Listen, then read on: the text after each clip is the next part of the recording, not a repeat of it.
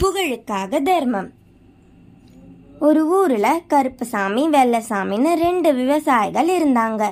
அவங்க ரெண்டு பேருமே ரொம்ப ஈகை குணம் உள்ளவர்களா இருந்தாங்க.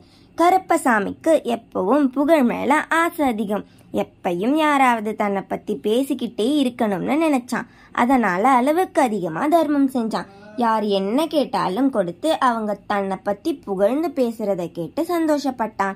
ஆனா வெள்ளைசாமி புத்தி கூர்மையோட இருந்தான். அவனுக்கு தானம் தர்மம் செஞ்சாலும் யாருக்கும் உதவணும்னு தெரிஞ்சிருந்தது.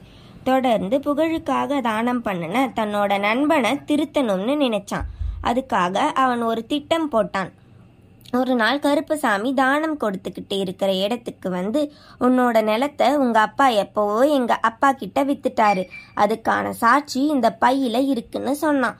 வெள்ளசாமி எப்பவும் பொய் சொல்ல மாட்டான்னு அந்த ஊர்ல இருக்கிற எல்லாருக்கும் தெரிஞ்சிருந்தது. அதனால கருப்பசாமி கிட்ட இருந்து இனி எதுவும் வாங்க முடியாது. அவனும் இனி நம்மளை போலதான்னு சொல்லி திரும்பி கூட பார்க்காம எல்லாரும் போக ஆரம்பிச்சாங்க.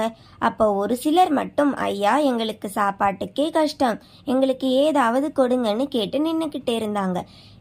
இத்தனை நாள் தன்னோட ஈகை குணத்தை பார்த்து தன்னை பாராட்டின எல்லாரும் எப்ப அவங்க வேலையை பார்த்துக்கிட்டு போனதை பார்த்து வருத்தப்பட்டான் கருப்பசாமி.